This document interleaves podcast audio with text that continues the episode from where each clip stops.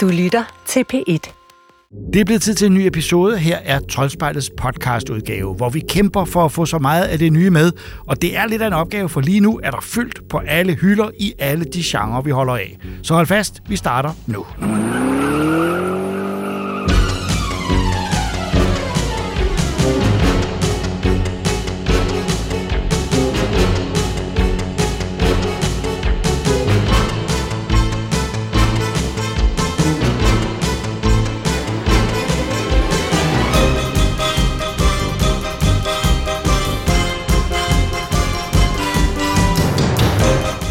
Og lad os bare begynde med det blodigste, så vi får den del overstået. Hvis vi lavede en tv-udgave af det her, ville det være svært at bringe klip fra denne film, som ikke havde et blodigt element, og som muligvis ville skræmme de berømte sarte sjæle væk. Men vi må nøjes med lydene, og det er også nok, og Christopher og Idas gengivelse af deres oplevelser med genoplivningen af Sam Raimis klassiker Evil Dead, som meget passende hedder Evil Dead Rise, og som er klar i de danske biografer nu. Open up now. You don't look so good, Mom. Nothing a big old kiss from you won't fix.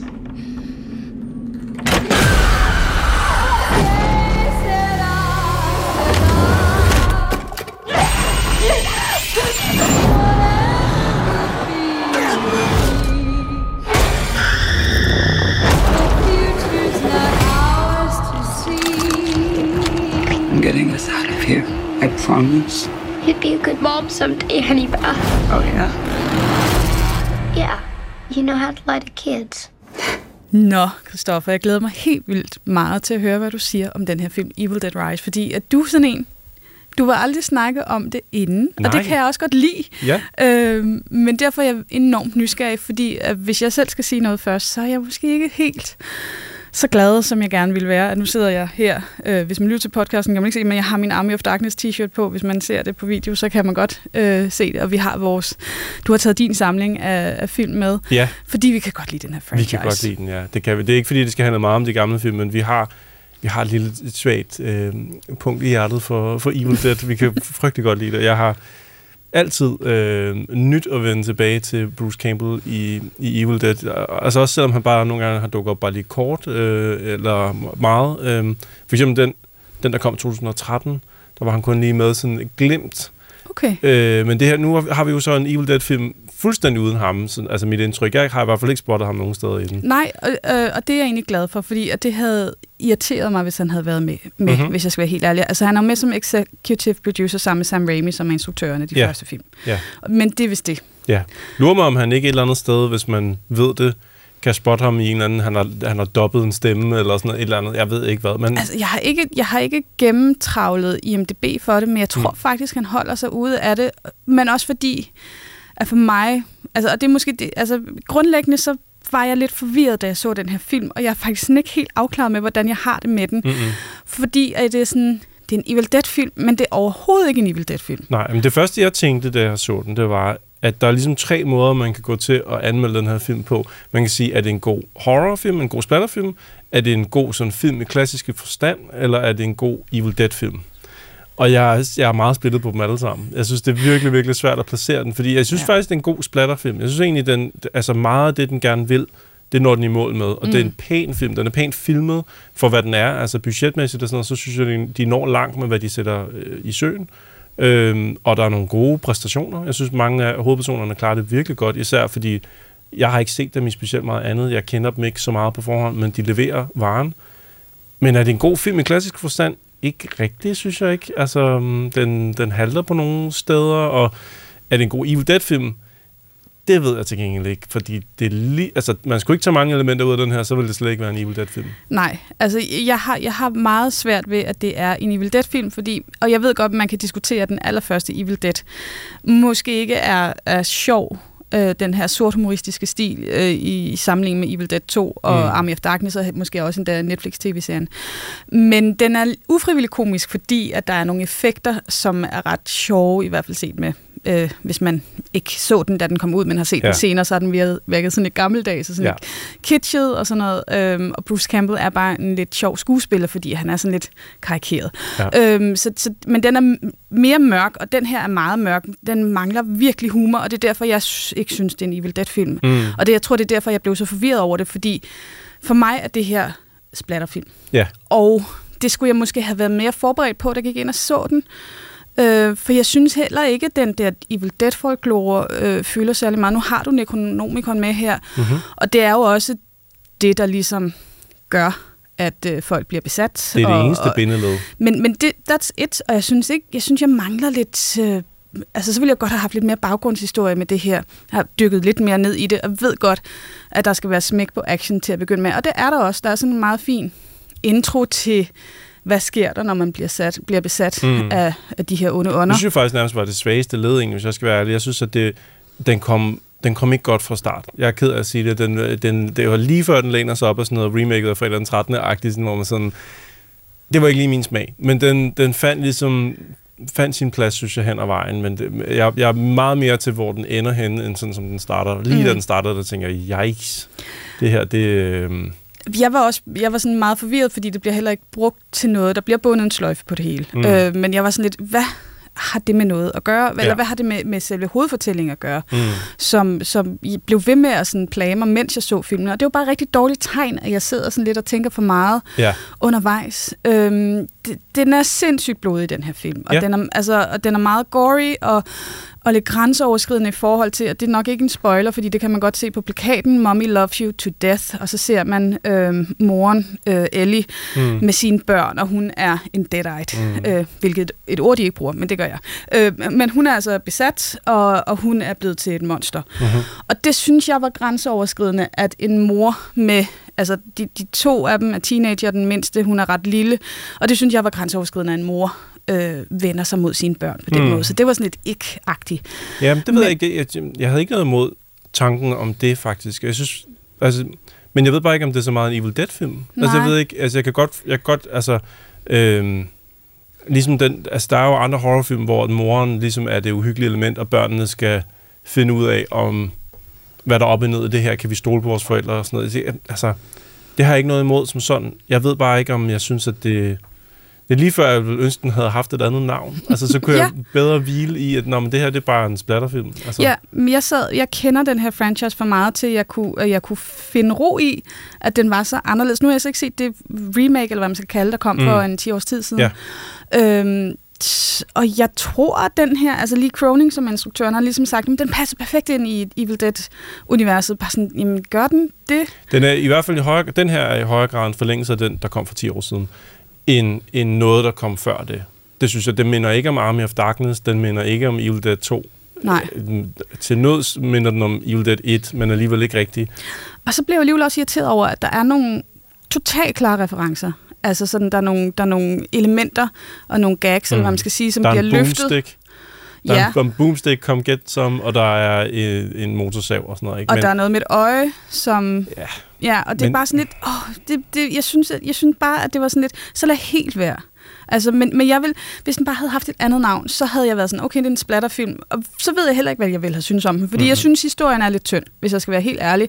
Der er ikke rigtig nogen historie, det handler bare om, hvor blodig kan vi være, og den er meget blodig, der er mange jumpscares, men de der jumpscares, jeg kunne se dem komme løbende imod mig med 20 km i timen, og det er bare sådan lidt, enten så kan jeg, altså, jeg kan godt blive påvirket af jumpscares, det er som sådan ikke det, men jeg var sådan lidt, jeg gider ikke. Så jeg var sådan lidt, så lukkede jeg lige øjnene de 2 sekunder. Om det er nu, det kommer. Jeg kan høre det. Ja, og så lukkede jeg lige øjnene, og så var det fint. Eller også, hvis jeg ikke lukkede øjnene, det gjorde jeg ikke hele tiden. Jeg skulle også se, hvor slem er den. Så var det sådan lidt, nå. Ja. Hvis man kommer fra effekterne, så får man i hvert fald for fuld skrue. Altså, der bliver leveret på alle parametre der. Men hvis man kommer fra præmissen, eller hvordan har de tænkt sig at tænke det her univers videre på en klog måde. Alle de der ting, det kan man godt parkere. Fordi det er ikke det, man får. Man får en gårdfest, og det er sådan set egentlig det. Ja, og så har det næsten sådan, at den er for godt lavet. Det har jeg virkelig en issue med mange moderne slasherfilm, at det er sådan for realistisk med de ting, der sker, de sår, der kommer, altså det blod og sådan, hvor at det er sådan for godt lavet, hvor netop Evil Dead har det der med sådan, jamen det er fake. Ja, fordi at det var den mulighed, de havde. Altså vi kan se det underlige proteser, vi kan se det sådan noget tyndt teaterblod og og en død kvinde, der danser rundt af stop motion og sådan noget. Altså, man, det kan man se, og det synes jeg er super fedt og en del af charmen. Og derfor kan det godt være lidt uhyggeligt og sådan noget, men den her var... Ja, det er bare ikke min type film, men jeg kan jo forstå, at folk er sindssygt begejstrede for den. Ja, men det kan jeg egentlig også godt forstå. Altså, jeg kan godt forstå, hvorfor folk er glade for den. Jeg tror bare, at man skal have sine forventninger på plads, inden man går ind og ser den. Ja. Fordi det er høj kvalitet, og jeg er stadig glad for, at vi får den her type film i biografen lige nu. Altså, det er fedt, at det bliver lavet. Jeg tror bare ikke helt, jeg er sådan enig i, at det skulle have været en Evil Dead-film. Jeg synes lidt, det skulle have været noget andet. Det er min største anke. Omvendt kan jeg også nogle gange være ham, der sidder og siger, at der er for meget fanservice i den her film. De kæler for meget for fansene ved hele tiden, og alting skal ties ind i hvad der er kommet før. Ja. Det kan blive for meget. Men omvendt kan det også, hvis man alligevel hænger sig op på en franchise, så kan det næsten blive så lidt i det her tilfælde, at man tænker, jamen hvorfor var det så overhovedet nødvendigt? Så det er sådan en hård, fin balance, hvis man har tænkt sig at bygge videre på noget, der er så etableret. Jeg ved ikke helt, om de lander den, men hvis man kommer fra blodet, som sagt, så er der et par liter eller 10.000. Ja.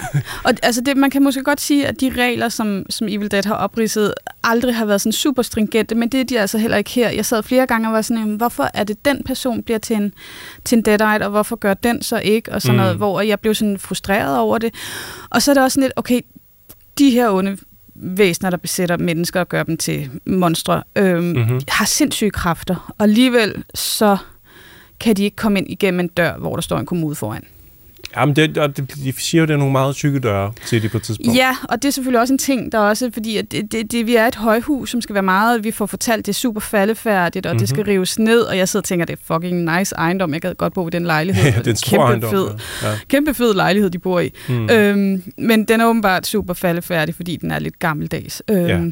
Så det er jo også en helt anden setting. Vi er jo slet ikke vant til, at altså man kan sige, Army of Darkness er også en anden setting fra den første. Altså det er jo okay, der er andre settings, men at tage det ind midt i byen, lidt ligesom Jason Takes Manhattan eller Scream 6 eller sådan noget, at jeg ved ikke, om det er nødvendigt. Jeg kan ikke helt finde ud af, altså sådan, jeg kan godt forstå, at man skal prøve noget andet og noget nyt. Det er jo også fair nok, men det er som om, at jeg ved ikke helt, om de får brugt det heller til nok. Jeg kan godt forstå, at de har sat det i et højhus, fordi at der kommer et jordskælv, og det jordskælv gør, at trappen forsvinder fra 6. sal, tror jeg nok, det foregår på. Der er kun en brandtrappe, som man kan få adgang til gennem en lejlighed, der er afspærret, og så er der en elevator, som man helst ikke vil bruge. Ja, præcis. Så derfor er de sådan spærret inde. Det synes jeg er fint, fordi de bruger det også, det der med, hvad fanden gør man? Altså, de står og råber til folk nede på gaden, men det pisregner, og der er ikke nogen, der kan høre noget, og det er et lidt dodgy område, så det er mest bare sådan hjemløse folk, der skubber ting rundt. Så det er også sådan, den der klaustrofobi, kan jeg godt følge. Ja, det er også rigtigt. Så på den måde, så bruger de det, men ret hurtigt får de jo netop, altså de sætter det i en by, men de får ret hurtigt afgrænset området til at være ligesom hvis de var i en hytte. Hvis du forstår, jeg mener, de bruger ikke byen, de er ikke ude at tage bussen, de er ikke ude at tage metroen, de løber ikke forvildet rundt på Fifth Avenue eller sådan noget. Altså på den måde bruger de ikke byen. Ja. Og jeg ved ikke helt om, det er sådan en nytænkning, men uden at man sådan, at der rigtig er noget nyt, men alligevel er det også så langt fra, hvad vi har fået før. Det er sådan en mærkelig størrelse. Ja, og så er der bare, der er ikke fordi, der er kæmpe store persongalleri, men der er en del, der bliver introduceret, og det bliver bare ikke rigtig brugt. De er bare sådan props til at blive slået ihjel. Ja. På den ene eller den anden måde. Ja. Og det er sådan lidt, det synes jeg også bare var lidt kedeligt. Men isoleret set, er der nogle meget stærke præstationer. Det skal vi ikke glemme at sige. Jeg synes, at moren er meget kompetent. Ja, Alyssa Sutherland spiller vildt godt. Ja. Virkelig, virkelig god levering. Og jeg synes faktisk også, den mindste i familien, hende, datteren... Cassie, som er den yngste. Ja, hun er ikke specielt gammel, og har ikke haft så mange roller før. Jeg synes, at i forhold til hendes alder, er det en super god præstation, hun leverer i den her. Meget overbevisende spil.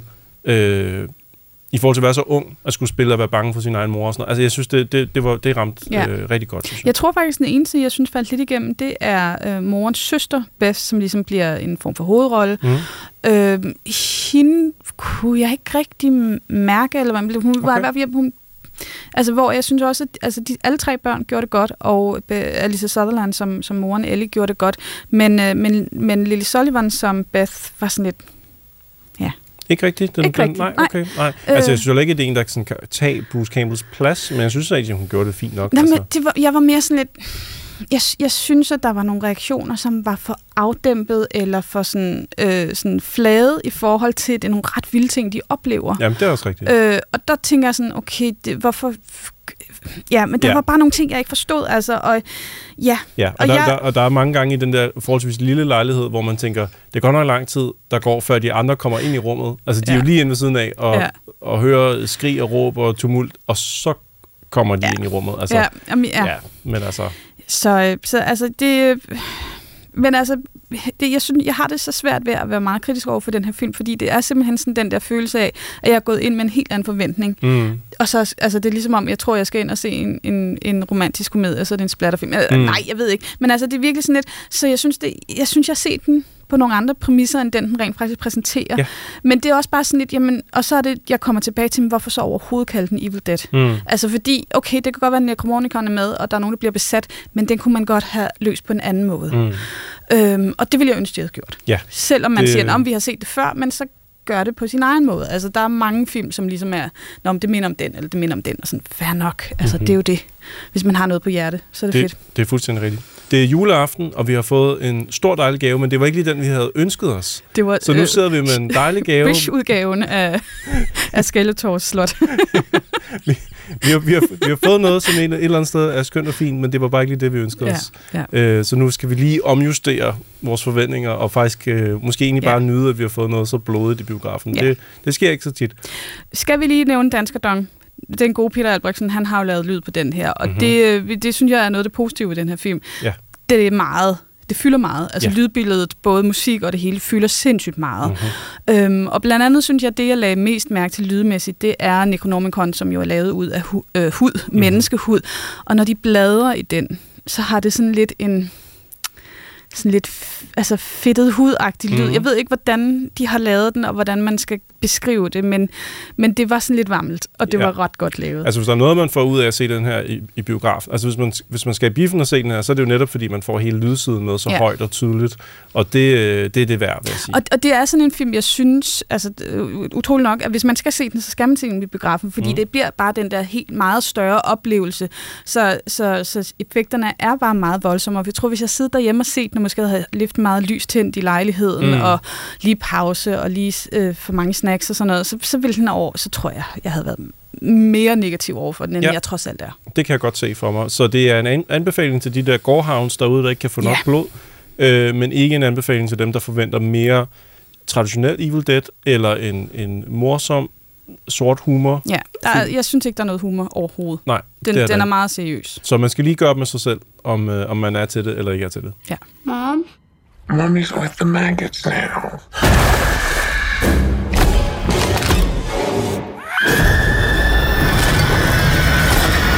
What will be, will be.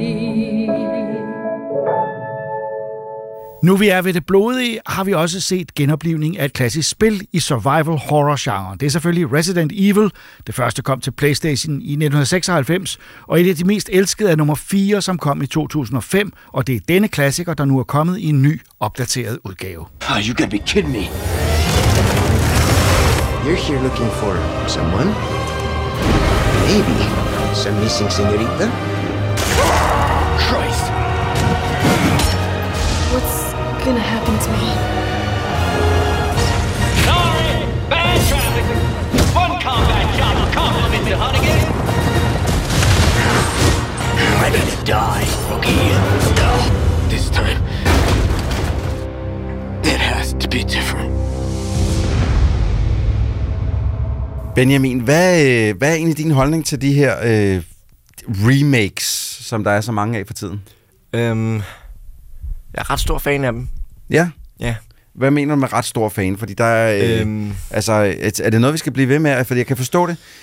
Jeg synes, der har jo været en vis idé med det med hensyn til Switch og sådan noget. Fordi der var en masse Wii U-spil, som er genudkommet til Switchen. Ja, men det var jo ikke rigtig remakes. Nej, men det er jo genudgivelser. Yeah. Men der kunne jeg forstå det, fordi det var spil, som folk ikke har spillet, fordi Wii U'en solgte noget og niks. Yeah. Men så har vi et spil som Resident Evil 4, som er, jeg tror, det mest anmelderroste spil på GameCube'en. Ja. Nærmest overhovedet. Virkelig. Og det mest anmelderroste spil af Resident Evil-spillene overhovedet. I en ny udgave. Ja. Og man kan så sige, hey, jamen det kommer ikke ud af det blå der. Nej. Capcom har lavet Resident Evil 2 og 3'eren også. De lavede jo også Resident Evil tilbage på GameCube'en. Det gjorde de også, ja. Det er rigtigt, det spillede jeg faktisk. Jeg har importeret GameCube'en fra USA, kun for at spille det første Resident Evil i smuk 3D, som det var på det tidspunkt. Og var helt vild med det. Men nu er 4'eren udkommet. Ja. I en splinterravnes ny, funklende PlayStation 5, Xbox Series og PC-version. Ja. Og hold da op. Det er flot. Prøv at, jeg har det lidt sådan, hey, I roder med en klassiker, let it be. Men det er så godt. Det er sindssygt. Hvordan har de ramt det så rent? Godt. Jeg ved det ikke. Okay. Til folk, der ikke ligesom ved det, Leon, han er taget på en undersøgelse, han er ude og undersøge en gammel spansk by. Jamen, han er taget til Europa, fordi at den amerikanske præsidents datter er blevet kidnappet. Det er sådan, det er. Og det kan de ikke lige råde fuld military strength til, så de sender en FBI. Så de sender Leon Kennedy afsted. Ja. Og hvad er det, han finder? Han finder jo så simpelthen en hel region i ruiner nærmest, som er blevet inficeret. Det er jo ikke samme zombier, som det altid har været. Nej, det er ikke zombier, det er jo parasitter. Ja. De er jo blevet hjernevasket nærmest. Jeg tror, det er episode 4 af X-Files. Hvor de tager op til en arktisk mission, hvor der er nogle parasitter, der har inficeret folk om bag hjernen og gør dem ekstremt aggressive. Jamen, det er jo lidt det samme, vi har med. Det er jo Invasion of the Body Snatchers. Det er nemlig Invasion of the Body Snatchers. Og der er vilde kult ting, der foregår, og det er... Det kan jeg altid huske, da jeg spillede den originale version på GameCube, at det er noget af det mest uhyggelige, det er, når du kunne høre de sådan... Du kunne sådan høre dem hviske et eller andet sted. Sådan, hvor helvede er de hjemme? Virkelig godt. Altså i det gamle, hvis vi lige sådan... Altså fordi... det gamle var fantastisk, og vi kan lige så godt sige det nu. Det nye er... Virkelig fedt. Det er sindssygt godt. Ja. Har du gennemført det? Ja.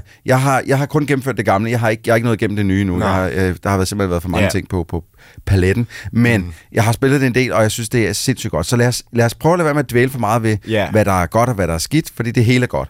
Ja. Lad os i stedet for dvæle ved nogle af de ændringer, de har lavet, som er rigtig, rigtig fede. Nå, men, altså til sammen vil jeg bare gerne sige, at altså, selvom at det er en super fed remake, så er det ligesom remaken af toeren også, at det er sådan, at det har samme ånd og samme sjæl, og er et så fedt spil at spille, men på ingen måde, det invaliderer slet ikke det gamle spil. Overhovedet ikke. Jeg har siddet og spillet det gamle spil ved siden af på min GameCube. Ja. Sådan lidt, jeg klarede et chapter, og så klarede jeg et chapter i det gamle også. Ja. Og fordi selvom at det på mange måder er noget af det samme, så er der også, og der er mange forbedringer også, så at altså til at starte med, kan man jo sige, det gamle spil, når man skulle skyde, så skulle man stå stille. Ja, det var tank controls. Det var tank controls, og det gav det spil lidt, altså der var noget lidt nervepirrende i det der med, at de kommer tættere på, og jeg bliver nødt til at skyde på dem, men jeg kan ikke flytte mig. Det kan man her nu. Ja. Man er generelt set meget hurtigere, og der er jo ikke tank controls længere, så man kan jo også strafe. Ja, lige præcis. Og det er nemmere at undvige angreb. Og Gud skal takke og lov være for det. Ja. Fordi shit, det har været hårdt at skulle tilbage til tank controls efter så mange år. Jamen, jeg synes faktisk ikke... På nogle af de andre Resident Evil-spil, synes jeg, det er tank controls er lidt hårdere at vende tilbage til... jeg synes stadig, det er snot i 4'eren. Det er det, der irriterer mig mest. Men i 4'eren synes jeg faktisk ikke, det er så slemt. Jeg synes, det er irriterende. Jeg kan godt forstå, at det øger spændingen og alt det der. Det er klart. Men jeg synes, det er irriterende, at jeg ikke kan få lov til at bevæge mig samtidig med. Men i det her, man bevæger sig hurtigere, og det gør fjenderne selvfølgelig også. Det gør de også. For at kompensere lidt. Men du kan så mange flere ting, når du slås med dem. Det er helt vildt. Altså til at starte med din kniv. I det oprindelige, så kunne du bruge den til at stikke lidt til nogle folk, når de lå ned. Det var nærmest bare sådan en... det var et lille bonusvåben. Man ikke bruge det så meget. Her der er det jo virkelig essentielt nærmest. Altså, du kan bruge den til at parere angreb med. Ja. Og hvis du parerer på det rigtige tidspunkt, så kan du komme med et lille follow-up kick. Men det er så de der cirkelspark der, det stopper aldrig. Men det er sjovt med de der cirkelspark, fordi... At jeg lagde først for alvor sådan rigtig mærke til dem i 5'eren, hvor jeg synes, at det her det er helt forkert. Yeah. Men det fungerer jo. Altså, ja. Jeg ved ikke, hvad femmeren gjorde galt. Der var noget vej med det spil, men det fungerer i firen i hvert fald. Ja. Ved du, hvad jeg synes er ret fedt? Ja. Det er, i det gamle, der bliver du lukket ind i baner, så at sige, i arenaer, hvor så skal du komme fra A til B i dem, loading-skærmen, næste arena. Ja. Det er helt væk i det her. Ja. Der er der ingen loading-skærme, udover selvfølgelig en startload. Men ja. Så det er bare en lang tur igennem alt det her, som lidt ligesom med det nye Metroid Prime remastered, som de kaldte det, som reelt set er remake, hvor at alle, det hele hang sammen lige pludselig, så er der skulle laves nogle designmæssige ændringer, for at få det hele til at hænge sammen. Yeah. Så hvis man spiller, som du har gjort, 4'eren og 4 remastered lige ved siden af hinanden, så vil man kunne se, at der er lavet om på visse ting. Yeah. Men det hele er gjort med en vis respekt for originalmateriale. Jamen, og de har tænkt i visse situationer, hvordan kan vi gøre det her bedre, uden at ændre for meget på for formen, der fungerede. Altså for eksempel, der er lidt senere i det oprindelige spil, er der en minecart-sektion, hvor du kører rundt nede i nogle miner i en minecart og skal skyde nogle folk, før de hopper på. Og det er der også her. Men nu er der den her tilføjet ting med, at der er en sidefigur med. Fordi så langt er jeg nemlig ikke nået endnu. Okay, men så, jeg vil ikke spoil for meget. Men det kan du sagtens. De har jo ændret lidt på plottet. Ja. Til at starte med er det lidt mere seriøst. Det er lidt mere mørkt. Det første spil var meget cheesy. Og det er også en af de ting, som folk elsker ved det. Det er, where's everybody going? Bingo!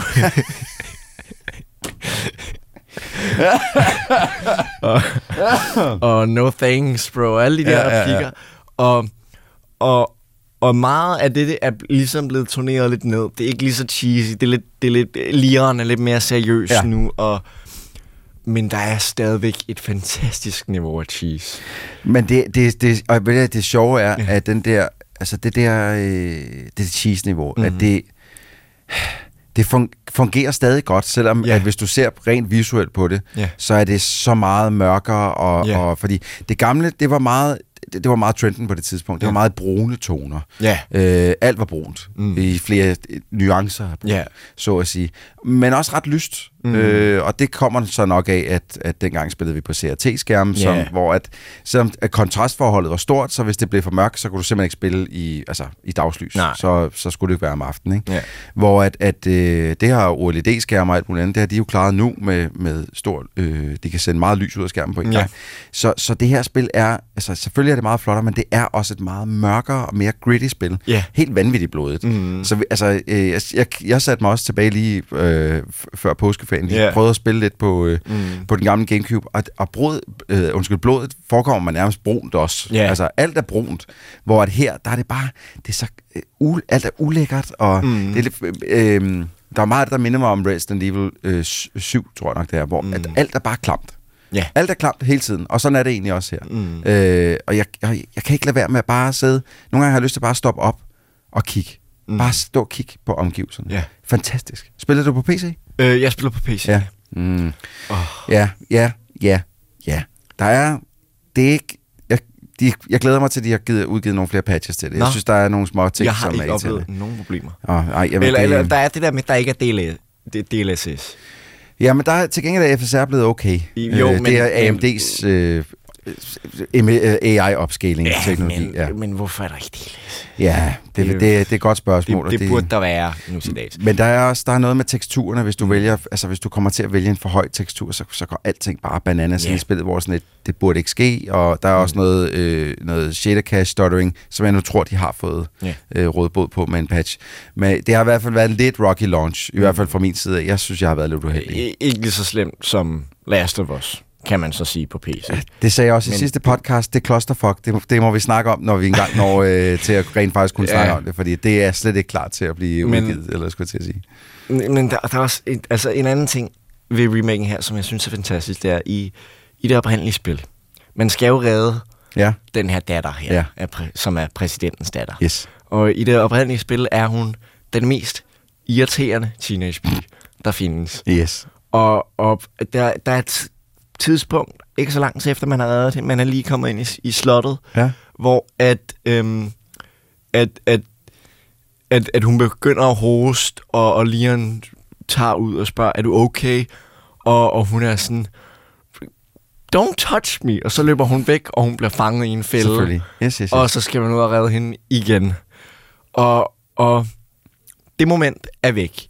Der er stadigvæk tidspunkter, hvor hun bliver fanget igen. Men her sker det på en anden måde, hvor at hun... Fordi det der er, hun er jo også blevet stukket ind med den her parasit, og den er også ved at få sin effekt, og det er Leon også blevet.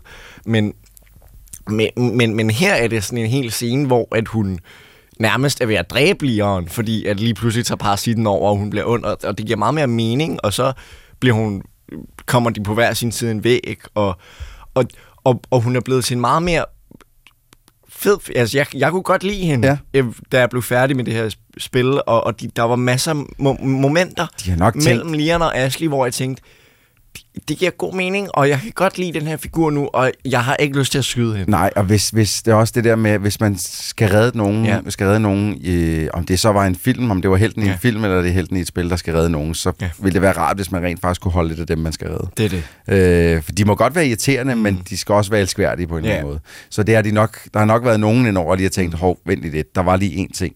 Ja. Det må vi nok heller lige få gjort noget ved, fordi det er noget rod. Men altså... Jeg tror, vi begge to er enige om, det er en gigantisk anbefaling. Virkelig? Ja. At begge spil? Ja, altså... Lad mig sige sådan, at man behøver jo ikke at have spillet originalen, så at sige, for at have spillet den her remake, som er udkommet, fordi det... Og nu laver jeg citationstegn, det kan man ikke se, det er en podcast der. Det er det samme spil. Men jeg synes, som du siger også... Ja.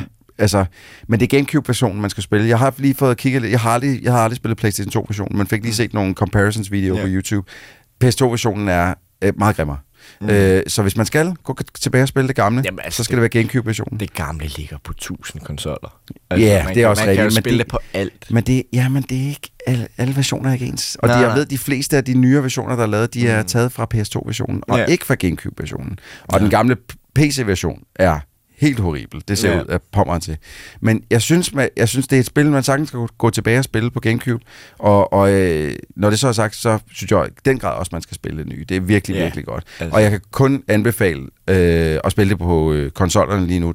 Der kører det i hvert fald flawless. Vi to har haft lidt forskellige oplevelser med PC-versionen. Altså, det har kørt fint nok for mig. Du har ikke haft nogen problemer. Jeg har haft en lille... Altså, ikke spil nedbrydende, men... Nej. Men problemer nok til, at det har irriteret mig på PC. Men jeg går ud fra, at de bliver patchet ud meget snart i hvert fald. Men kæmpe anbefaling af Resident Evil 4. Enorm anbefaling. Ja, fedt.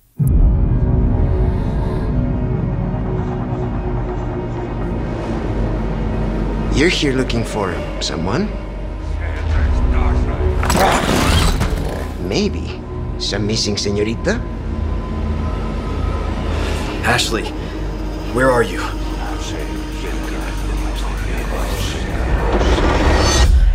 Store, altødelæggende naturkatastrofer fylder meget i japanske film og tegneserier, og det gælder også for den spændende Makoto Shinkais animerer. Vi kender ham især for Your Name, hvor frygten for katastroferne er central, men det er den også i hans nye film, der netop har haft dansk biografpremiere. Ida og jeg har set Suzume.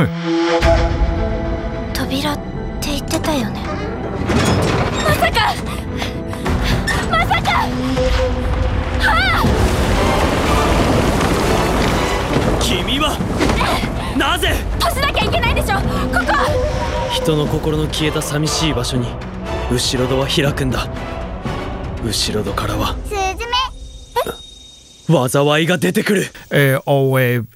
er jo ligesom de andre Shinkai-film, en gammeldags, næsten 100% håndtegnet film, i hvert fald 2D.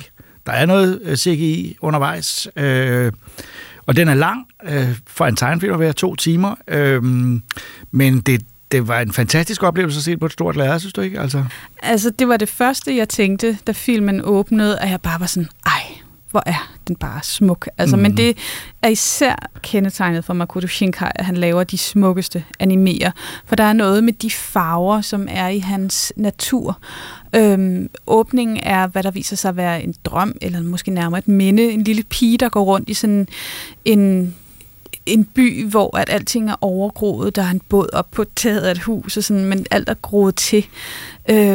Men himlen er sådan, altså chancerende i alle mulige farver, uden at det bliver overnaturligt, men altså, hvor jeg bare sådan, giver mig nogle briller, så jeg kan se verden, sådan lignede noget Makoto Shinkai. Det vil jeg simpelthen, så vil jeg være et gladere menneske. Og man kan sige, det er, du er lidt inde på at prøve at genfortælle plottet, er måske der er mange elementer i det plot, der er mange lag, men det handler jo selvfølgelig først og fremmest om en pige og hendes og så møder hun en fyr, som ja, må vi fortælle, at han bliver til en stol? Det tror jeg er ret essentielt. Ja. Han bliver til en børnestol, som mangler et ben. Ja, og det er så altså en figur i filmen, som hun så bevæger sig ud på det her eventyr med, eller i virkeligheden en redningsmission, fordi hun kan se noget, andre ikke kan, og det er en naturkatastrofe i form af en kæmpe orm, yeah, som lever under jorden i Japan, og yeah, som symboliserer vel jordskælv, ikke også? Jamen det under de japanske øer er der en orm, og hvis den slipper ud, yeah, så er der jordskælv og tsunamier som følge af det. Yeah. Og der er en familie, som er den unge mand, hun møder, som ligesom er sådan dørlukker, hedder det. Fordi, ja, de kan det der særligt at holde den orm nede, men de skal altså være om sig, fordi der er hele tiden muligheder for åbninger, og pigen følger så med, fordi hun har også den der særlige evne, som de har i den familie. Er det ikke det samme, hun har, mere eller mindre? Jo, men der er jo også en forklaring på, hvorfor hun har den, fordi hun er ikke født ind i det. Det er ikke, fordi hun er en eller anden fjernslægtning, men der er noget andet, der skyldes, at hun kan se de her orme, ja, som er sådan, sådan nogle lange røde, sådan, altså fugle kan se dem, og, det og det ligner sådan nærmest sådan lidt, det ligner nærmest noget, der også brænder, og det er sådan ret specielt, at hun ser det første gang, fordi hun er kommet for sent i skole, og så kigger hun ud af vinduet, og så ser hun den her kæmpe søjle, der rejser sig op fra bjergene. Og tror jo, at alle kan se det. Ja, og folk, hvad snakker du om, og sådan noget. Og så får de jo beskeder på deres telefoner, de får sådan en varsling, om, ja, at nu kommer det der gør man jo i Japan. Den er god nok. Altså, så, det, og den bimler og bamler hele tiden, fordi at... Ja, så stopper den igen. Ja. Så det er sådan lidt, er der noget galt? Er det falsk alarm? Eller hvad er det? Ja, er det, og så er det 3 på Richterskalaen, eller 4, eller sådan noget. Og så er der jo det, som ligesom gør, at der kommer mange af de her jordskælvstrusler, det er, at der er 2 portalvogtere. Der er ligesom nogen, der holder dørene lukket. 2 i hele Japan, og de flytter sig nogle gange, men den ene er i hvert fald væk. Den har form af en kat, og det er altså den, som hun og den her børnestol jagter igennem Japan. For den her børnestol, den kan bevæge sig. Den kan tale. Men den taler og bevæger sig, og katten taler for øvrigt også. Ja. Det er det der med, tit når man sidder med sådan nogle film, japanske anime, og netop Shinkais film, så når man genfortæller det, tænker, det tror du da ikke på, det der, det hænger da ikke, det giver da ikke mening. Men den måde, han langsomt introducerer tingene på, så man på en eller anden måde vender sig til alt det, og ligesom siger, nå ja, selvfølgelig. Så man til sidst sidder og kigger på den stol og siger, jamen det er da, det er selvfølgelig. Ja. Og det gælder mange af tingene. Der kommer en logik undervejs, og det gælder jo også egentlig for Miyazakis film, fordi selvom han er en anden instruktør, så er han jo forbundet til Ghibli og Miyazaki, i hvert fald åndeligt, og han har også nogle hilsner undervejs. Altså, jeg synes, der var mange hilsner til Miyazaki, og jeg blev sådan helt... Jeg synes faktisk, det var ret fedt, fordi det ikke er sådan en form for, vi er fjender, og vores studie er vigtigere end jeres. Det tror jeg ikke. Tværtimod er det sådan, vi skylder meget. Der er både en reference til Whisper of the Heart, hvor at, fordi den her kat, som er hvid, så bliver folk ved med at tage billeder af den til sociale medier og sige, nej, se, den ligner ligesom den der hvide kat i Whisper of the Heart. Der er en sang, der bliver spillet i en bil, som er den melodi, som Kiki hører, da hun flyver hjemmefra på sin post. Det er rigtigt, det er jeg fuldstændig... Ja, det er jeg synes, der var noget der, jeg kunne ikke... På den måde, det er meget subtile små ting, som ikke man kan sagt, det gør ikke noget, man ikke ser det. Mm-hmm. Men det giver en fornemmelse af, at vi er et eller andet sted i Ghibli-land, på Makoto Shinkais måde. Ja, fordi de her orme mindede mig også om noget fra...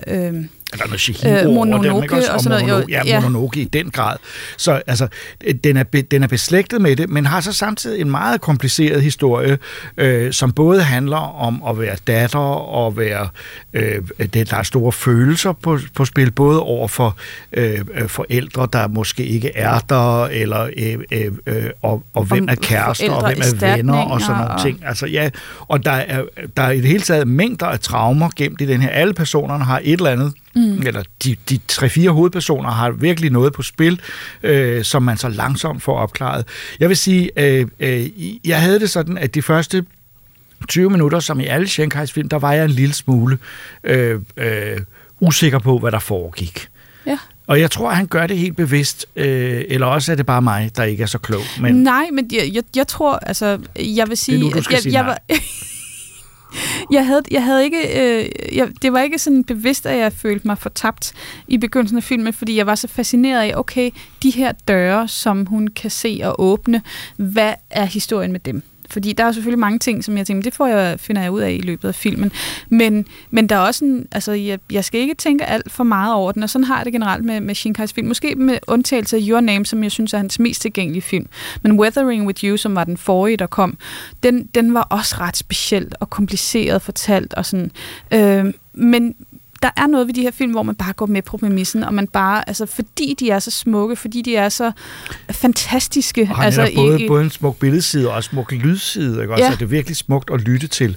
Men jeg synes, at det gennemgående tema med fascinationen af katastrofer, som jeg virkelig deler, men som jo er meget stærk for japanerne, fordi det er reelt. Altså, den refererer jo til tsunamien, det her, og de tonsvis af jordskælv, der har været i Japan i historien, og det er ligesom en del af hverdagen, men den fascination, der er af dem, fordi der både selvfølgelig er en angst for ødelæggelse, men også at man på en eller anden måde også kan se det maleriske, eller det er i hvert fald det sådan uhyggeligt maleriske ved de der ting. Det synes jeg, han dyrker på en meget fin og ikke sådan sensationel eller sensationalistisk måde, men egentlig bare, ja, altså det går galt, og hus og biler ligger oven på hinanden, og det er uhyggeligt. Og der er også et eller andet æstetisk, jeg ved ikke hvad over det. Du har ret.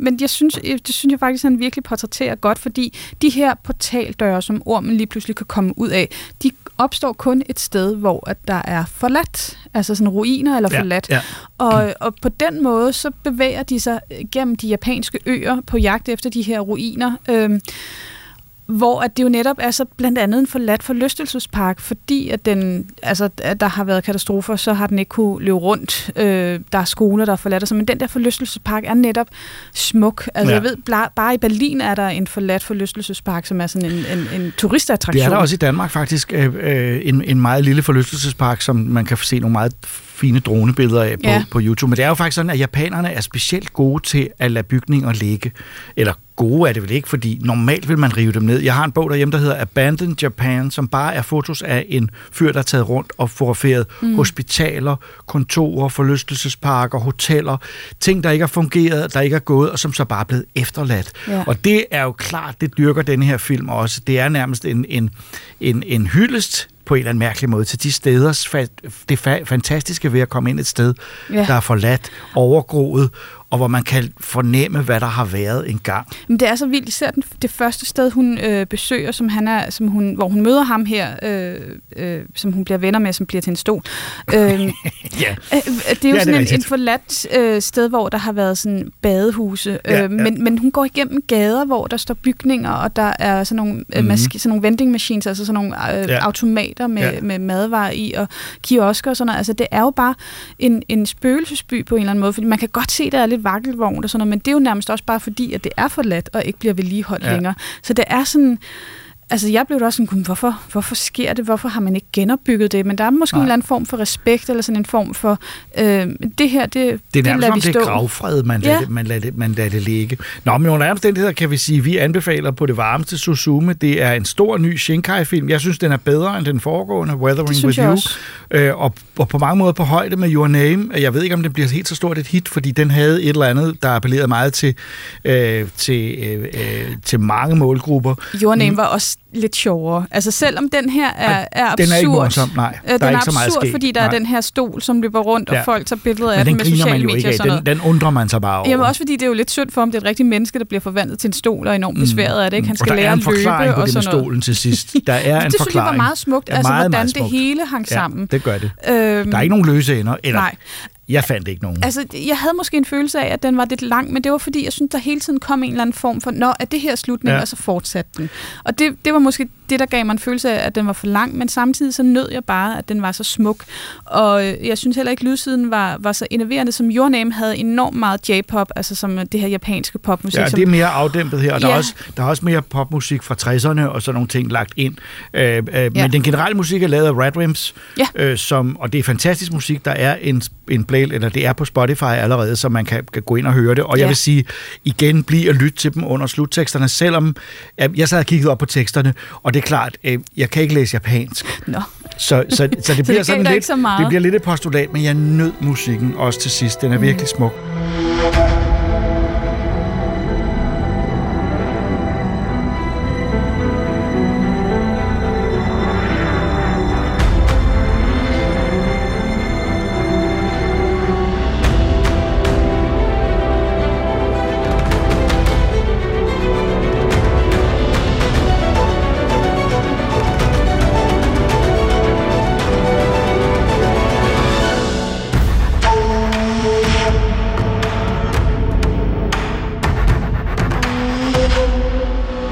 Jeg nødt til at se den i en biograf, og der må man altså sige, der skal I være hurtige.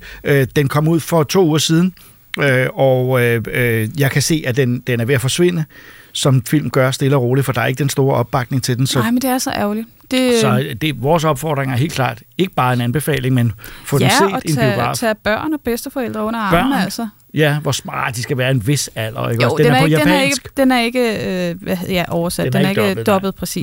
Nej. Men jeg synes, der er noget universelt ved det her, og det er bare dejligt at dykke ned i japansk kultur på den her måde. Og hvis man for eksempel godt kan lide forfatteren Murakami, så er det jo også, der er også referencer til Kafka på stranden, som jo også har været et stort hit herhjemme. Så hvis man nu er lidt mere litterært anlagt, eller har familiemedlemmer, der er det, så kan man bruge det som salgsargument. Det kan man. Der faldt jeg lige lidt ud et øjeblik, men det er sikkert rigtigt, hvad du siger.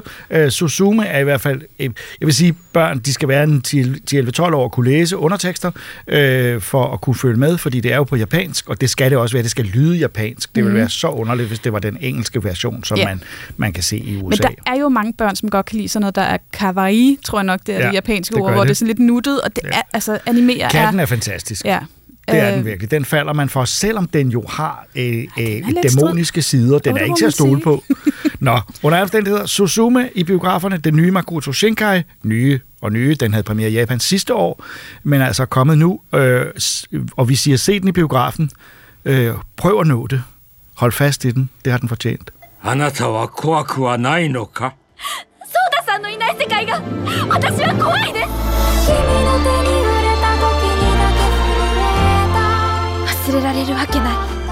絶対に助けに行く。あいつは自分の扱いは雑なんだよ。あんたはなんか大事なことをしてるような気がする。お返しします。お返しします。いってらっしゃい。いってらっしゃい。いってらっしゃい。いってらっしゃい。 Naturkatastrofer er også emnet for en ny dansk bog. De rammer som regel pludseligt og kan være skæbnesvangre for store landområder og tusindvis af mennesker. Men hvad nu, hvis jorden en dag blev ramt af en katastrofe så omfattende, at den ødelagde hele verden, som vi kender den? Det fortæller Christian Engkilde i sin apokalyptiske roman Noter om at overleve.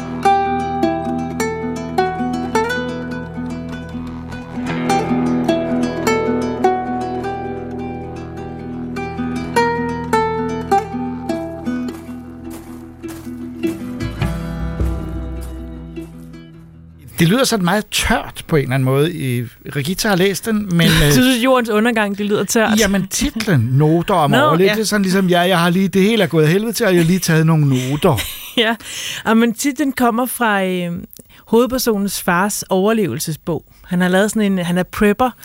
En klassisk prepper. Yes. Ja. Hovedpersonen er Helene på 16 år, der bor i Jylland med sin mor, men hun skal besøge sin far en weekend, så hun tager toget til København. Faren henter hende, og så sker der simpelthen noget helt vildt. Der sker det, at jorden bliver ramt af meteorer, og det er ikke bare små meteorer, det er kæmpe, alt ødelæggende meteorer. Så det er dinosaurusagtigt? Det er dinosaurusagtigt. Ja. Heldigvis, faren er tidligere soldat, og han har preppet og gjort klar til den her slags, ikke lige den her situation, men noget lignende.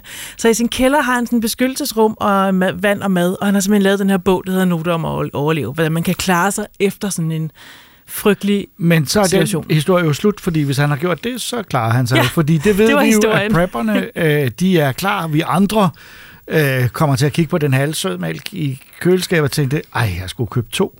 Ja, så vil man have klaret det. Ja, men det kan jeg ikke tro alligevel. Der må være noget mere drama i det, end at faren bare klarer det. Den her bygning, de er i, det er en gammel lejlighed, den styrter jo sammen over dem i beskyttelsesrummet. De overlever, men skal så ud derfra, og så finder de ud af, at det er faktisk stort set hele jorden, der er gået under. De har i hvert fald ikke kontakt med andre, og de kan se de her store nedslag, og der er øget for mennesker. Der er nogle få, der strejfer rundt, og det betyder jo så, at pludselig er der vild kamp for ressourcerne. Så der er ingen mobildækning, der er ikke noget, der er ingenting. Der er ikke internet, de der er ikke noget strøm. De hører en nødradio på et tidspunkt, at der måske er noget lejr ved Roskilde. Okay. Og der kan de måske prøve at gå hen. Hvordan hører de det? Faren har sådan en radio med håndsving. Ah, selvfølgelig, ja. Med sin egen, han kan generere strøm selv og få den til at virke. Og der når de lige at høre, så der måske er noget lejr. Så nogen har noget strøm et sted, og nogen sender noget. Det går de så i retning af, gætter jeg på. Nu vil jeg ikke sige for meget, men det er virkelig en bog, hvor man finder ud af, hvordan folk kan ændre sig, når det handler om liv eller død lige pludselig. Ja. Og der kun er én flaske vand, og der er 2, der vil have den. Præcis. Hvor man førhen var flink og sød, og nu pludselig vil man måske stikke sin nabo ned for at få en flaske vand. Det er da klart. Altså, det er jo sådan, det er. Også i en overlevelsessituation i katastrofer, der har jeg hørt, at det er faktisk en meget dårlig idé at være andet end alene, fordi det er svært bare at skulle have sine nærmeste med. Men vi har altså en far og datter her, men de holder vel sammen. Ja, og Helene, hun er lidt en enspændertype. Hun har ikke rigtig nogen venner, hun har svært ved at stole på andre. Hun kender ikke sin far særlig godt, og hun synes, han er kedelig, og han vil heller ikke rigtig tale med hende. Og nu lærer hun pludselig nogle nye sider af ham at kende i den her situation. Og det handler sådan om, hvordan hun udvikler sig som menneske også, hvordan man skal kunne stole på andre mennesker for at overleve, men også, at man ikke bare skal stole på hvem som helst, fordi de fleste vinder det faktisk ondt i sådan en situation her, hvor det handler om liv eller død. Det er i hvert fald det, man gætter på. Ja. Det er jo igen et tankeeksperiment, og klassisk tankeeksperiment, postapokalyptisk film og litteratur er bare en fantastisk, det er et fantastisk greb. Man er på med det samme, fordi det er noget, vi tænker på hele tiden. Hvad nu, hvis det hele var gået under? Og der er ikke særlig mange væsener eller mennesker. Er der dyr? Der er ikke særlig mange dyr, nej, men nu er de jo også inde i Storkøbenhavn til at starte med. Der er jo ikke særlig mange dyr, måske generelt, altså større dyr. Og så er der nogle få mennesker, og så går de længere og længere ud af, jeg tror det er mod Glostrup, det er, og så længere ud mod Kulhuse. Og de møder en del mennesker undervejs, og der er nogle er gode, og nogle er onde. Men jeg synes faktisk, den er faktisk virkelig spændende, og den er nem at komme igennem. Den er ret lidt læselig, og man bliver virkelig grebet af historien, så man lynhurtigt er man færdig med bogen. Ja, fordi jeg vil sige, det var igen et tema, som er ikke ligefrem originalt i sig selv, fordi der er lavet rigtig mange bøger. Science fiction bøger helt tilbage i 50'erne handler om, at jorden går under, og at nu skal vi overleve, og igen fluernes herreting omkring, at man angriber venner, og at man ikke kan finde ud af at holde sammen og arbejde sammen. Men er det så ikke en meget deprimerende bog? Jo, lidt. Men det sjove var den her vejler. Det mest spændende var, at det foregik i København, så man kunne genkende byen, men i en fuldstændig smadret udgave, hvor alt var anderledes. Og så synes jeg faktisk, at Helene, hun er virkelig god at følge. Hun er ret godt beskrevet. Jeg føler, man er inde i hendes hoved, og man ved, hvad der foregår, man forstår hende. Det er skrevet i jeg-form, eller er det hende, der fortæller? Eller? Den veksler faktisk mellem 2 forskellige personer. Og så vil jeg ikke sige mere end det. Der kommer til det ser ud som om, den er trykt med ret stor skrift. Det er sådan en letlæselig bog. Er det en for børn, eller er det en voksenbog, ikke også? Det er en young adult-bog, vil jeg nok sige. Hun er 16 år. Ja. Jeg blev også overrasket over, at den var skrevet med så store typer. Jeg synes generelt ikke, opsætten er så lækker. Det er ikke en særlig lækker bog. Nej. Der er også, jeg tror, der var 3 sider træk, hvor der var en stavefejl. Det bliver jeg lidt irriteret over. Okay. Og der var også stod manuskrift et sted. Det blev jeg også ret irriteret over. Det kan være det. Måske er det skrift i et manuskript. Det hedder manuskrift. Det er bare noget, du ikke ved. Det gættede jeg lige på. Men det var egentlig lidt ærgerligt, fordi det giver et signal af, at det er noget andet, end det er. Men jeg synes faktisk, at historien er super god. Så forlaget Silhouette har ikke gjort arbejdet 100%. Det er dem, der har udgivet noter om at overleve. Men Christian Engkilde som forfatter, det kan du godt lide. Han har skrevet et godt manuskript til sin bog. Godt manuskript. Er det en trilogi, det her, monstro? Eller er vi ved den føles enormt afsluttet. Det er dejligt. Ja, og jeg behøver ikke mere. Jeg synes, den bliver rundet rigtig, rigtig fint af. Man kan jo sige, hvordan runder man lige jordens undergang af? Det gør og man det måske. Nemt. Det slutter jo. Ja, det slutter jo. Men det skulle jo gerne, gerne være noget håb til sidst, og noget, der fortsætter. Er der noget håb i den? Er der en idé om, at det går godt? Jeg synes nemlig, der er tilpas meget håb, uden det bliver urealistisk. Ja. Fordi selvfølgelig bliver det, når jorden går under på den her måde, så bliver det jo ikke bare fikset med et trylleslag. Og det gør det selvfølgelig ikke. Men jeg synes, der skal være, der er lidt håb, og det er der. De finder ikke pludselig et luksushotel, som bare kører. Måske. Ja, okay, godt. Jamen, Christian Engkildes Noter om at overleve, en ny dansk postapokalyptisk bog, som trods det velkendte setup med en verden, der er gået under, og nu skal vi overleve, faktisk overraskede, og ja, en anbefaling fra Regitze. Ja.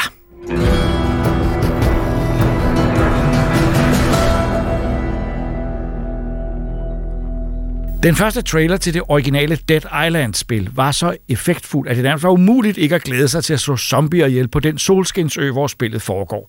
Desværre var spillet ret ligegyldigt, men alligevel en stor nok succes til, at det britiske studie Dambuster har lavet en efterfølger. Denne gang er zombieepidemien brudt ud i Kalifornien, hvor man ikke bare skal hjælpe til med at finde en kur, men også redde fiktive skuespillere, for Hollywood er selvfølgelig en del af spillet. Welcome to the Zompocalypse. I hate to tell you, but you picked the wrong time to come to town. Bet you thought your world was in chaos, didn't ya? Try this on for size. Bitten, infected, somewhere between alive and dead. God, are they turning? Shit doesn't get more real than this.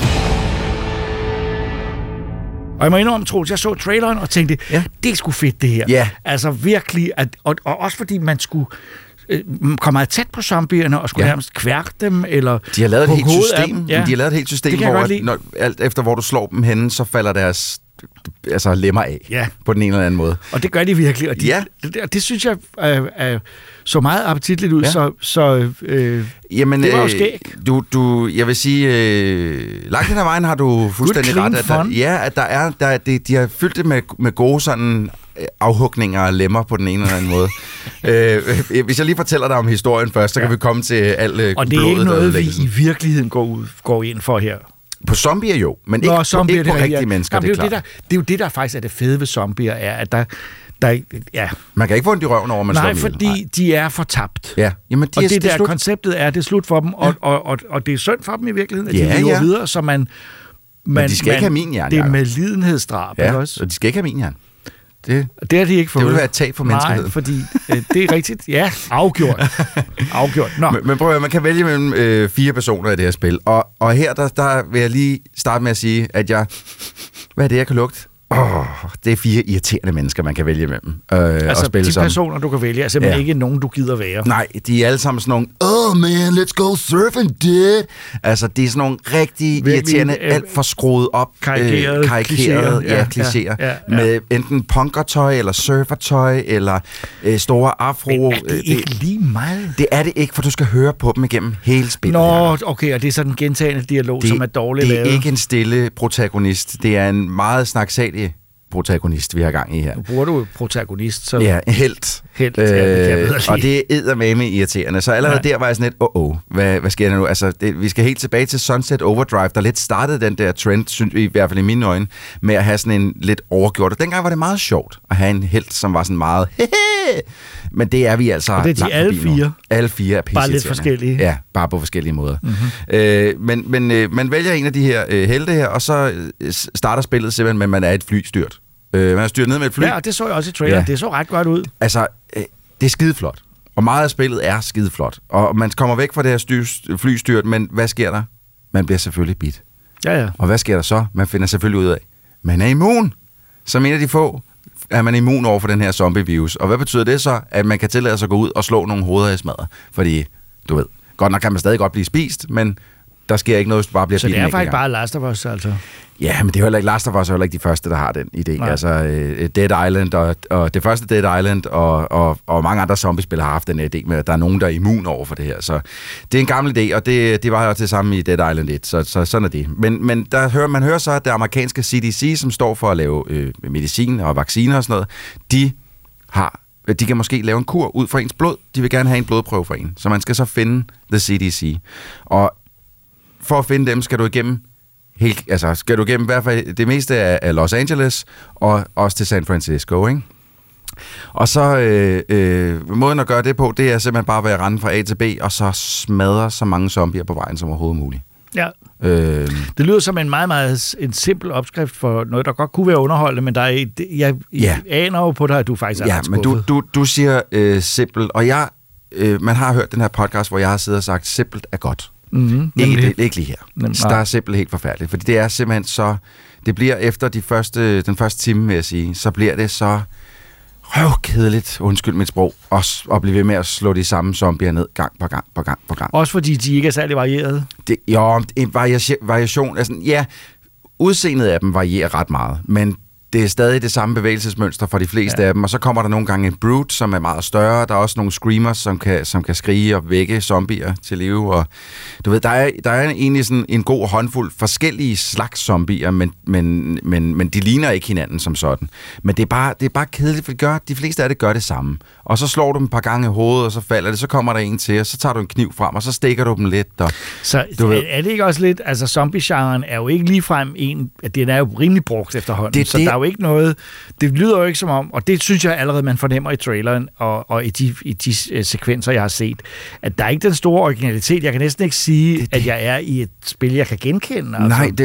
Nej, det er bare mere af det, vi har fået før, og de har så også puttet sådan et crafting-system henover, hvor du ligesom kan finde alt lige fra poolkøer til køkkenknive til sådan nogle politibatoner. Okay, og sætte det sammen på interessante måder.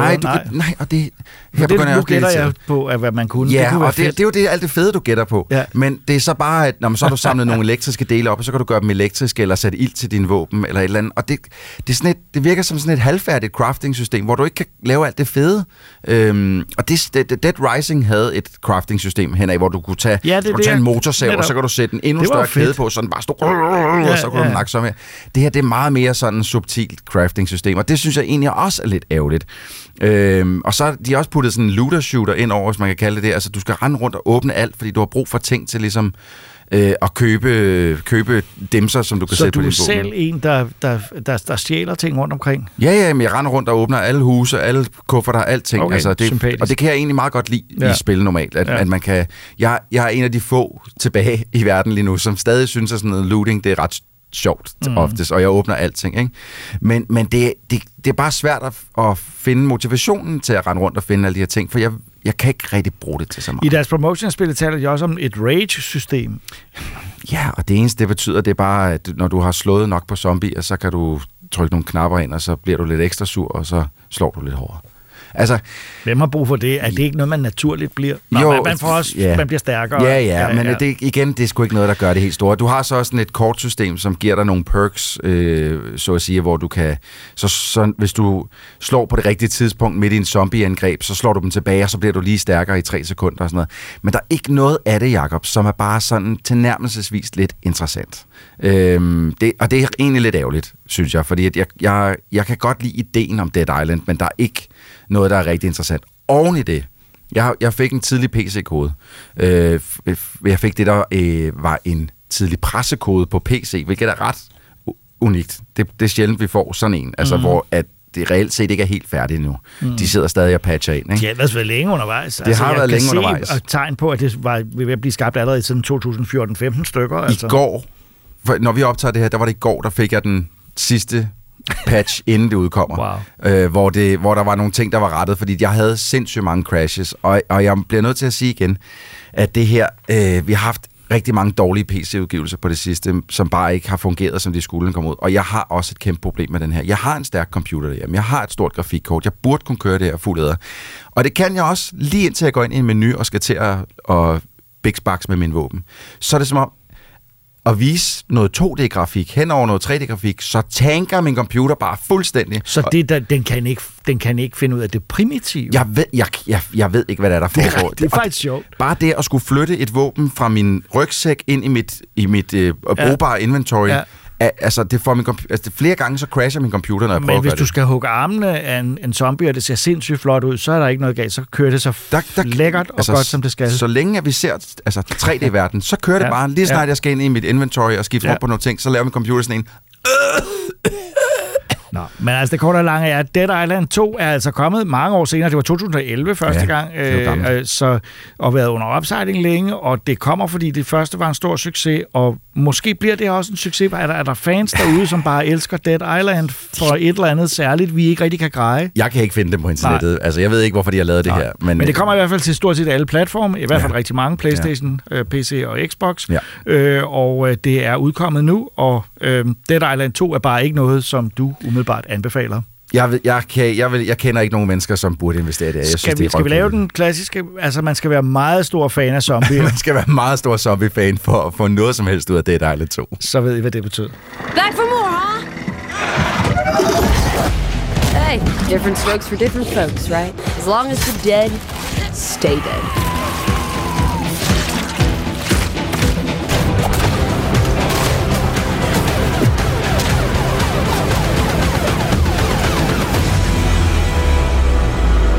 So, what do you say? See you in hell? En af de mest fascinerende figurer i Bram Stokers Dracula er vampyrgrevens trofaste, maniske slave og assistent Renfield. Så vigtig og spændende er Renfield, at han nu har fået sin helt egen film. Men Dracula er selvfølgelig også med, og Nicolas Cage blev et ret interessant valg til den rolle. Regitze og Troels har set denne nye variation over Dracula-myten. Renfield, your sole purpose in life is to serve me. Now, that's it. I just want a normal life again.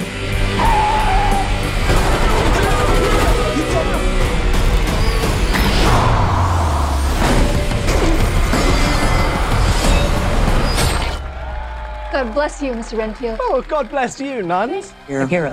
Robert Montague Renfield. Let me explain. I work for Dracula. Count Dracula? Ja, Regitze. Som vi lige har hørt Jacob her sige i introen, så Dwight Fry har spillet ham tidligere, men han er jo ikke den eneste, der også har spillet Renfield. Vi har også Klaus Kinski af alle mennesker. Så har vi Tom Waits, fremragende musiker, og også en, der hedder Peter McNichol, som man måske kan huske fra Ghostbusters 2, som jeg er stor fan af derfra. Han har også været med i en enkelt Mr. Bean-film, hvor han tager sig noget kunstværk og sådan noget. Men det her Renfield-rollen har altså været spillet af mange, og nu er det altså Nicholas Hoult, som spiller Draculas håndlanger. Eller hvad skal man sige? Familiar kalder de det jo. Ja, han er hans familiar, han er hans tjener, og det er ham, der sørger for, at han får noget at spise. Fordi Dracula, han er sulten. Han skal have noget blod, og lad os bare sige, altså, jeg synes ikke, vi spoiler noget ved at sige, filmen starter med, at Dracula bliver frygtelig forbrændt. Ja, for mange, mange år siden bliver han fanget af en præst og nogle andre vampyrjægere, og bliver så reddet lige på målstregen af Renfield endnu en gang, fornemmer man. Yeah. Og han skal så plejes tilbage til livet, eller det er jo så ikke rigtig livet, men... Det plejes tilbage til døden, lad os sige det sådan. Ja, og det er ligesom Renfields rolle, det er at skaffe Dracula mad, og ellers hjælpe ham med ting, der skal hjælpes. Så der var en joke i filmen, som lød lidt af den her, hvad vasker du så også hans tøj? Eller hans kappe? Nej, den skal bare vaskeri, den må ikke vaskes. Den skal til rens. Det var meget sjovt. Der er en meget, meget fin passage i starten af filmen, hvor man ser, han har jo været hans tjener i rigtig, rigtig mange år, hvor man ser, hvordan de mødtes, og det er lavet fuldstændig som Bela Lugosi, Dracula-filmen fra 31. Nicolas Cage ligner ham fuldstændig, der kommer ned ad trappen med den der lysestage i hånden, og det går over til 4-3, og så det er så fint. Det er så sjovt. Og lad os sige sådan her, at Nicolas Cage som Dracula er sminket fuldstændig som Bela Lugosis Dracula. Lige inden vi gik herind, så fortalte Christopher os også, at han lige havde fundet en artikel, hvor der stod, at den Chris McKay, som har instrueret den, han rent faktisk har, altså det skal anses som være en direkte fortsættelse af Bela Lugosis Dracula fra 1931. Ja. Men jeg vil lige læse noget op, inden vi starter sådan rigtigt med at snakke om filmen, så vil jeg lige læse noget op fra Wikipedia. En beskrivelse af Renfield fra Wikipedia, den originale Renfield. R.M. Renfield, aetat 59, sanguine temperament, great physical strength, morbidly excitable, periods of gloom, ending in some fixed idea which I cannot make out. I presume that the sanguine temperament itself and the disturbing influence end in a mentally accomplished finish, a possibly dangerous man, probably dangerous if unselfish. Hvis man har sådan set den gamle Renfield, og høre på den her beskrivelse som en decideret sindssyg mand. Så det er jo ikke det, vi får ud af Renfield her, Nicholas Holt's Renfield. Nej, altså oprindeligt, han er jo også med i Bram Stokers roman fra 1897, hvor han er indlagt på en sindssygeanstalt, så vil det husker, og taler med en læge eller en psykolog. Dr. Seward, tror jeg nok, han hedder. Og det er han jo ikke her, men han går til gengæld i en terapigruppe. Ja. Så han er til en eller anden form for terapi, hvor han så er sammen med andre folk, der er i dårlige forhold med narcissister. Yeah. Og det er det, han tænker på det som. Han er i et dårligt forhold med en, der kun tænker på sig selv. Yeah. Ja, og det vil han jo godt bryde ud af. Han føler sig som en codependent, og det er ikke godt for ham. Og det skal han ud af på en eller anden måde. Og det går han så i den her det er sådan en kirkegruppe, lidt ligesom Alcohol Anonymous. Så er det bare en narcissist anonymous, eller hvad skal man kalde det? Men det, jeg havde ingen forventninger til den her film, Regitze. Ingen. Fordi Nicolas Cage er med, så er det sådan lidt, vi ved aldrig rigtigt, hvad vi får. Det kan være en bland. Det satte mine forventninger op. Ja, det ved, og det gjorde det nok måske et eller andet sted også med mine. Men du ved, man ved sgu aldrig, hvad for en blandet pose bolser man får, når Nicolas Cage er med. Men hold da op. Den var sindssygt god. Altså, jeg var færdiggrin flere gange. Der er åndssvagt meget blod med i. De har ikke holdt tilbage på nogen som helst måde. Nej, det er decideret splatterfilm næsten, ikke? Altså, på sådan måde er der en mand, der river armene af nogen, og så tæsker han videre med dem og spider folk med de der arme. Og det er simpelthen, der er så mange, der er folk, der eksploderer. Og hoveder ryger af, lemmer ryger af, blod alle vegne. Ja. Den er meget ulækker, men meget underholdende. Ja, det må man sige. Og jeg synes også godt, vi kan afsløre det. Altså, nu tænker man måske, det er Dracula, der står for alt den her død og ødelæggelse, men det er det jo ikke. Det er jo Renfield selv. Ja, fordi Renfield kan jo spise insekter, og så bliver han vildt stærk. Så får han superkræfter. Han får superkræfter, han kan flyve nærmest, og han kan i hvert fald hoppe langt. Han er ligesom den første Superman. Han kan hoppe meget højt, ikke? Ja. Han kan ikke flyve, man går meget højt. Og det virker lidt mærkeligt. Han har altid sådan en lille æske med edderkopper og myrer og sådan. Super ulækkert. Det er også, han skal knaske dem. Og de har været gode til at lægge sådan nogle rigtige lydeffekter på, hver gang han knasker i sådan en. Men det er selvfølgelig hovedpersonen Renfield, men der er jo også en politimand med i den her, eller en politiperson, skal man måske kalde det, som bliver spillet Aquafina. Ja. Og Aquafinas far i den her er blevet dræbt af en mafiabande, der hedder Los Lobos, tror jeg. Ja. Hvis jeg ikke tager meget fejl. Og hun er selvfølgelig ude på at give dem kniven. De skal ned med nakken. Men Los Lobos ejer alle. Ja, den her Lobo-familie har faktisk købt hele politistyrken. Bortset fra hende virker det som om. Hun er den eneste ikke korrupte politibetjent. Hende og hendes søster, som er FBI-agent. De to, de er måske ikke købt, men alle andre er on the take. Ja. Så det er lidt... Altså, hun får faktisk sønnen i Los Lobos-familien anholdt, fordi han har, jeg ved ikke, 10 kilo kokain på sig, da hun får fat i hende. Ja, og kaster kokain efter hende. Spillet af Ben Schwartz. Ret sjov af Ben Schwartz også. Og han kommer ind og sidder, indrømmer alt, inden der er overhovedet nogen, der har snakket med ham, og så kommer han ud alligevel, fordi at der er en advokat, der kommer og siger, kom, så går vi. Så de er altså urørlige, den her familie.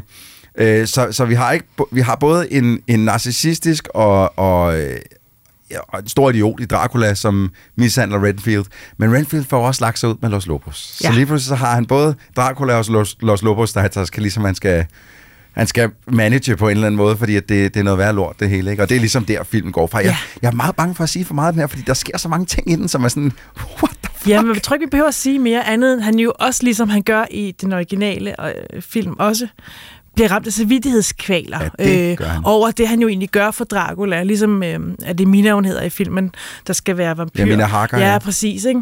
Og det er lidt det samme her, fordi han pludselig finder han ud af, gud, hvad er det egentlig, jeg har gang i? Jeg slår folk ihjel og uskyldige ihjel. Han prøver jo ellers at gøre en god gerning, man siger. Ja, han prøver kun at komme med onde mennesker til Dracula. Men det lort smager ikke godt. Han synes ikke, de smager godt. Han vil have uskyldige, han vil have cheerleader, og han vil have nonner. Han vil have en hel bus af cheerleaders. Klip til, der dukker en hel bus af cheerleaders op. Det er en ret sjov joke. Ja. Men så han prøver jo at gøre det godt for sig selv, og den her film, altså, nu sad vi et lille stykke fra hinanden, men jeg kunne høre folk omkring mig grine højlydt, mens jeg selv også sad og grinede. Og det er...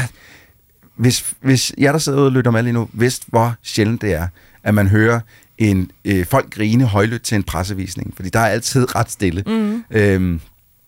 Det siger ligesom også lidt om, hvad kvaliteten af jokes var her, for jeg synes, der var ret mange gode. Det var nok mig, du kunne høre. Nej, der sad nogen lige sådan i min omkreds, som grinede rigtig højt af den her film, og at, vi skal ikke kede os selv, det er både fordi, den er sjov, men også fordi, den er dødåndssvag. Altså, den tager nogle zigzags, nogle steder, hvor man sådan lidt, okay, det er sindssygt, det der.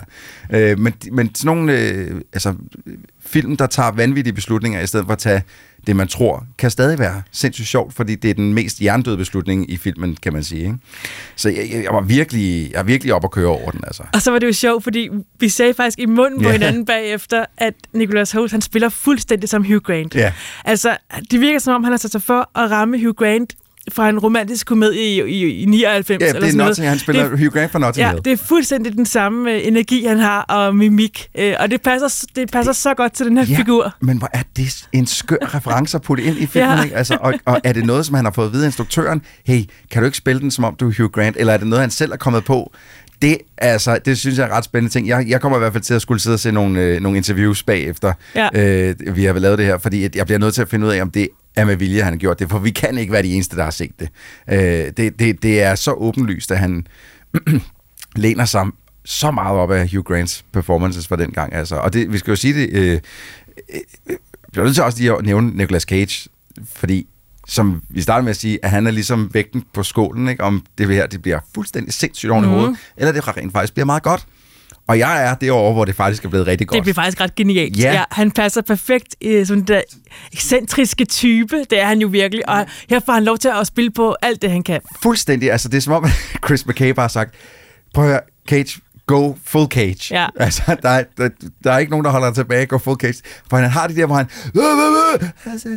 Og så han er helt højt op, og så helt nede, og han har sit, sindssygt grin, og han helt tilbage. Alt, hvad man håber på at se fra en Nicolas Cage-præstation, det er der. Fuldstændig. Det må man sige. Og så er han flot. Jeg synes, han er skide godt sminket, og i det hele taget er filmen skide godt lavet. Altså, der er så mange kampsekvenser i. Det er jo sådan... Man fik lidt sådan nærmest... Det er nærmest en John Wick-film, jeg ser lige nu. Jeg sad folk bliver smadret fuldstændig. Ja.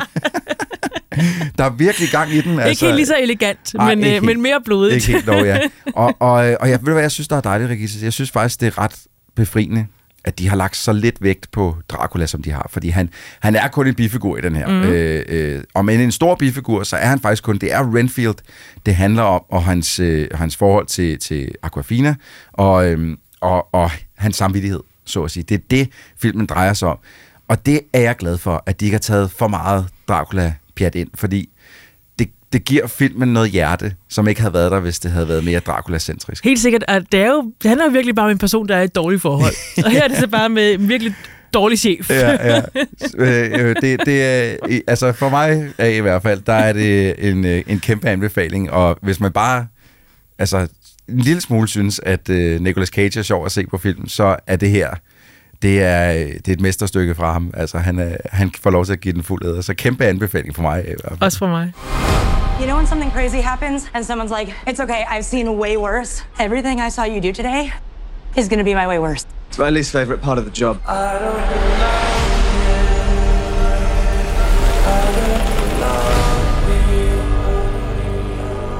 Det var, hvad vi havde på programmet i dag. Vi er tilbage om 2 uger. I studiet var jeg, Jakob Stegelmann, Ida Rud, Christopher Andersen, Benjamin Stegelmann, Regitze Heiberg og Troels Møller, der også stod for redigeringen. Tak fordi I lyttede med.